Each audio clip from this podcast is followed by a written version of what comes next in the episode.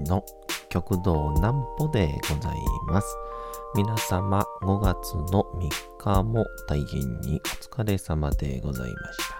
お休みの準備をされる方、もう寝るよという方、そんな方々の寝るをともに寝落ちをしていただこうという講談師、極道南歩の南歩ちゃんのお休みラジオ。このラジオは毎週月曜日から金曜日の21時から音声アプリサウンドクラウド、Spotify、Amazon Music、Podcast にて配信をされております。皆様からのお便りもお待ちしております。お便りは極道南歩公式ホームページのおやすみラジオ特設ページから送ることができます。内容は何でも結構です。ねえねえ聞いてよなんぽちゃんから始まる皆様の日々の出来事や思っていることなどを送ってください。ご希望の方にはなんぽちゃんグッズプレゼントいたしますので、住所、お名前お忘れなくと。いうことで、昨日からですね、えー僕は iPhone なんですけど、iPhone の、そうですね、えー、左端の縦全部がですね、タッチしても反応しないんですよ。なんで、こう、アプリからね、例えばツイッターから動画とか見たときに、完了とかを押すんですけど、えー、全く反応しないんですね。まあ、それがないと困るっていう、この状況にも困ってるんですけど、えー、ちょっとしたスマホ中毒のお話です。なんぽちゃんの明日は何の日？さて、明日が5月の4日でございます。5月にもなって暖かくなると思いきや、昨日もめちゃくちゃ寒かったですね。さあ行きましょう。ラムネの誕生。1872年5月4日、実業家の千葉勝五郎氏がラムネの製造販売許可を取得をしました。諸説あるものの、千葉氏は本当はレモネードを作る予定で試作を繰り返していたところ、偶然誕生したのがラムネとされております。加えてラムネの名称もレモネードがなまったものとする説がありますとことなんですけど。レモネード。レモネード。レモネードラムネ。ちょっと違うのかな。ラムネをね、あの、僕は、あの、あれなんですよ。昼間あたりに、あの、最近ラムネはブドウ糖の塊やからっていうので、めっちゃこう、集中したい時とかに、えー、こう食べるのをおすすめされてるんですけど、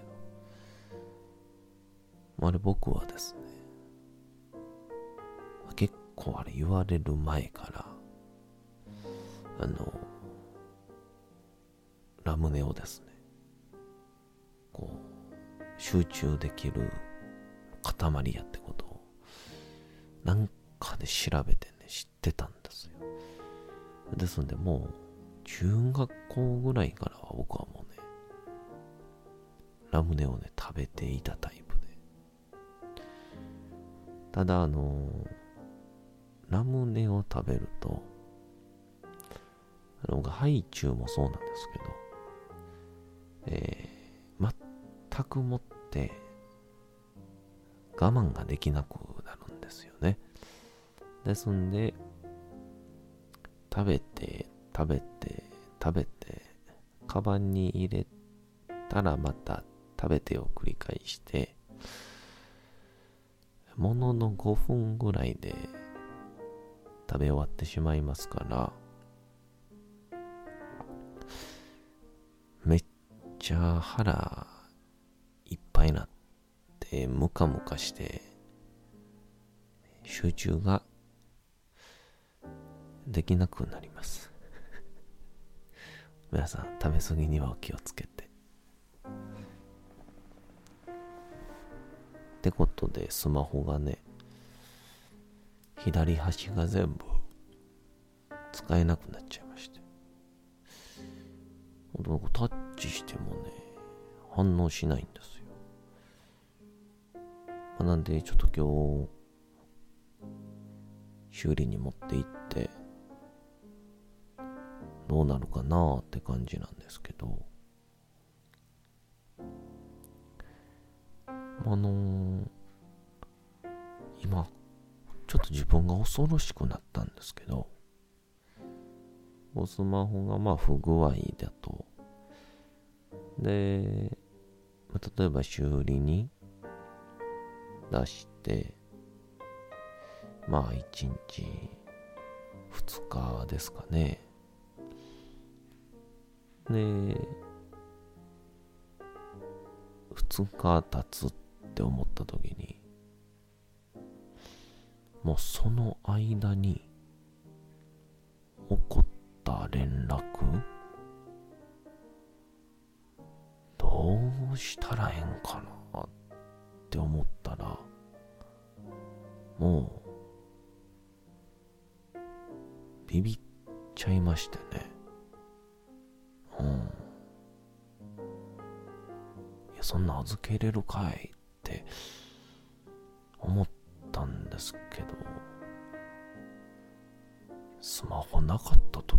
どうしてたんかなってめっちゃ思いますね。僕はあのー、僕1991年あたりの、まあ、ザ・ゆとり世代のスタートなんですけどその世代の最大の、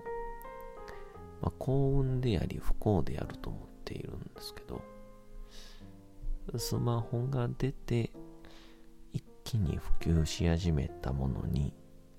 まあ20代のうちに出会えてるから、まあ、多分大人になったりおじいちゃんになっても順応はしていけるはずなんですよ。その代わり大人になった時にスマホがなかった時代を生きていないのでこうスマホなしの社会人生活が想像できないんですよね。うん。まあ、すでに今でもこう、後でちょっと話しますけど、スマホの、スマホ中毒、まあ、スマホ楽しいですから。それを、まあ、すでに大人でもいるとは思いますけど、まあ、あの頃はこうやったよなって思えれば、まあ、それを参考にすればいいわけで。いや、だからちょっと、自分が、明らかに、スマホありきの生活を送ってるなと、思ったですね。で、こう、スマホで、なんでこんな中毒なんだっていうのが、まあ今、結構注目されていて、このおやすみラジオのきっかけも、僕のプロデューサー、アリカと喋っていた時のスマホとの関係性みたいな。昔、アップルにいた創業者、スティーブ・ジョブズに記者がね、あなたの子供はもう家でアップル製品を見事に使いこなしているんでしょうねって聞いたらジョブズが答えたのが何を頭おかしいことを言っているんだと。あんな危険なものを我が子供に持たせるわけがないだろう。って言ったっていう。その言葉が一番頭おかしいと思うんですけど。じゃあ売るなよっていう。でもそのぐらいの、スマートフォンっていうのは、中毒性があるんだと。っていうので、まあ、あの、そっからっていうのは、こうスマホっていうのは、まずほとんどのアプリ、またこのシステムが、もう中毒にえなるように作られているんだと。うん。あの、これはあの、僕が調べたんじゃなくて、あの、オタキングの岡田敏夫先生の YouTube に載ってますんで、あの、詳しくはそっち見ていただきたいんですけど、えっと、例えば、あの、Twitter とかでね、こう、スワイプって言って、情報をこう、更新しようとすると、下にグッて引っ張るんです。で、引っ張るって、こう、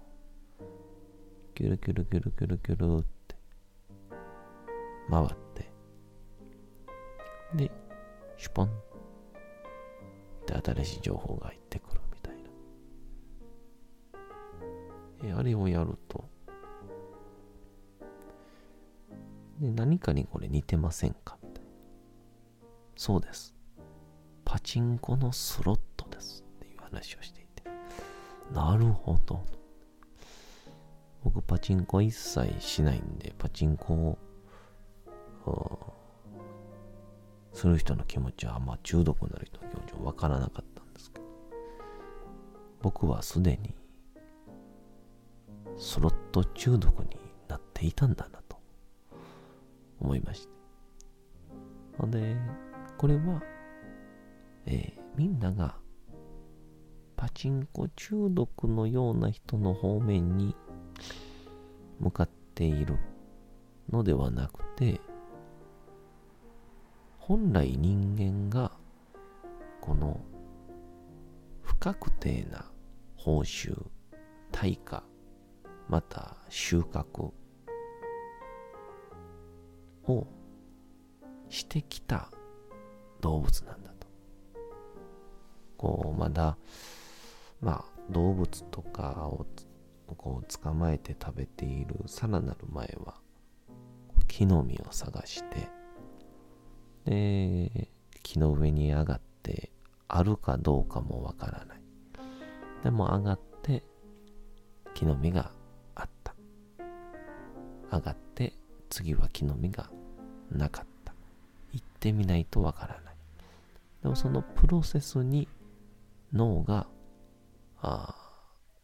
なんだろう。楽しいっていう状況を作らないと人間は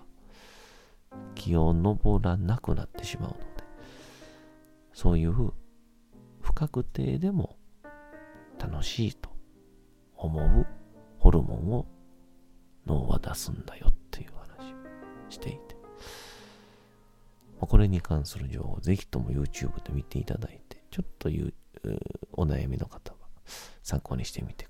さい。ください。さて時刻はうとうと朗読会の時間となりました皆様小さい頃眠れなかった時にお父さんお母さんおじいちゃんおばあちゃんお世話になっている方に本を読んでもらった思いではないでしょうか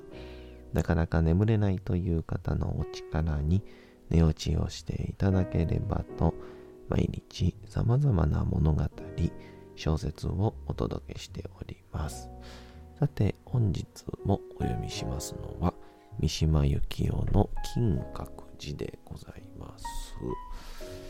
まあ、この少しどもった主人公が、まあ、お寺の息子なんですが、まあ、どういう風な、こう、話を展開していくのかと。えーすごく気になるんですけど、えー、やっぱり三島由紀夫先生ってすごかったんやなと。30歳にして知りました。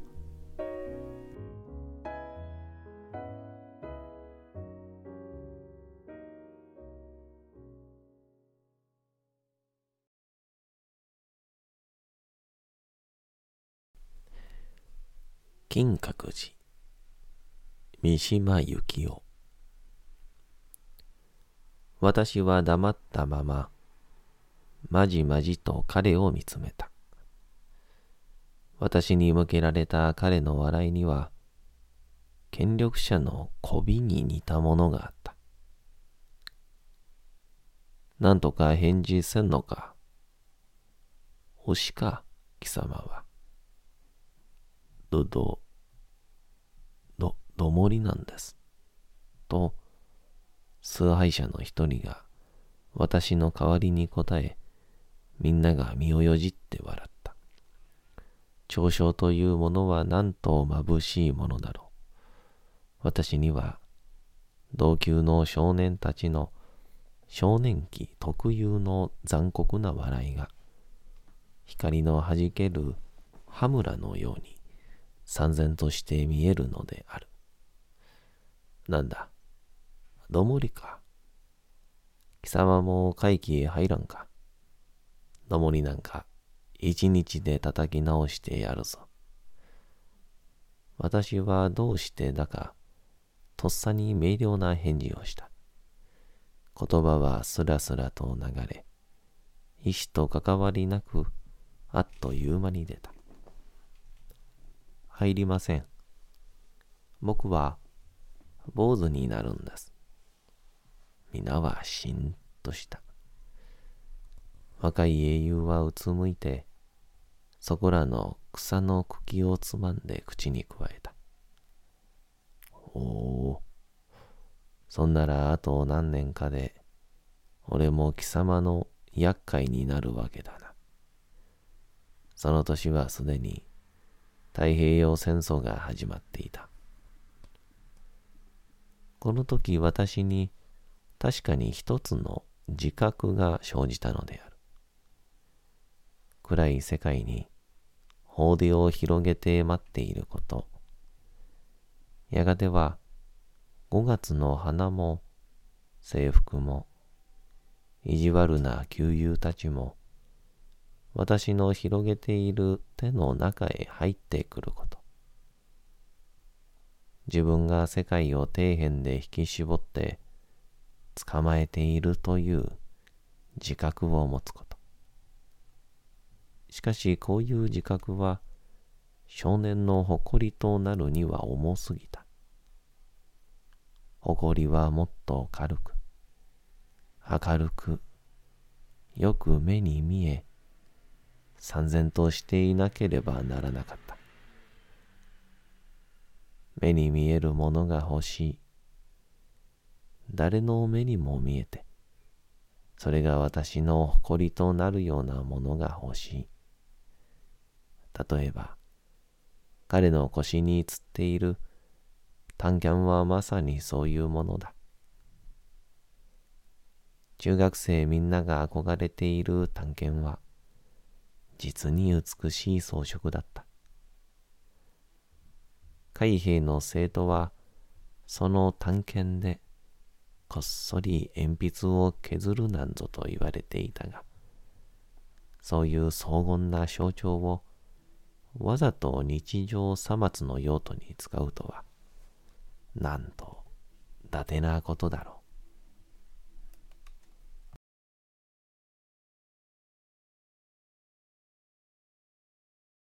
さて、本日もお送りしてきました、なんぽちゃんのおやすみラジオ。というわけでございまして、5月の3日も大変にお疲れ様でございました。明日も皆さん、街のどこかでともどもに頑張って、夜にまたお会いをいたしましょう。なんぽちゃんのおやすみラジオでございました。それでは皆さん、おやすみなさい。すやすやすやーん。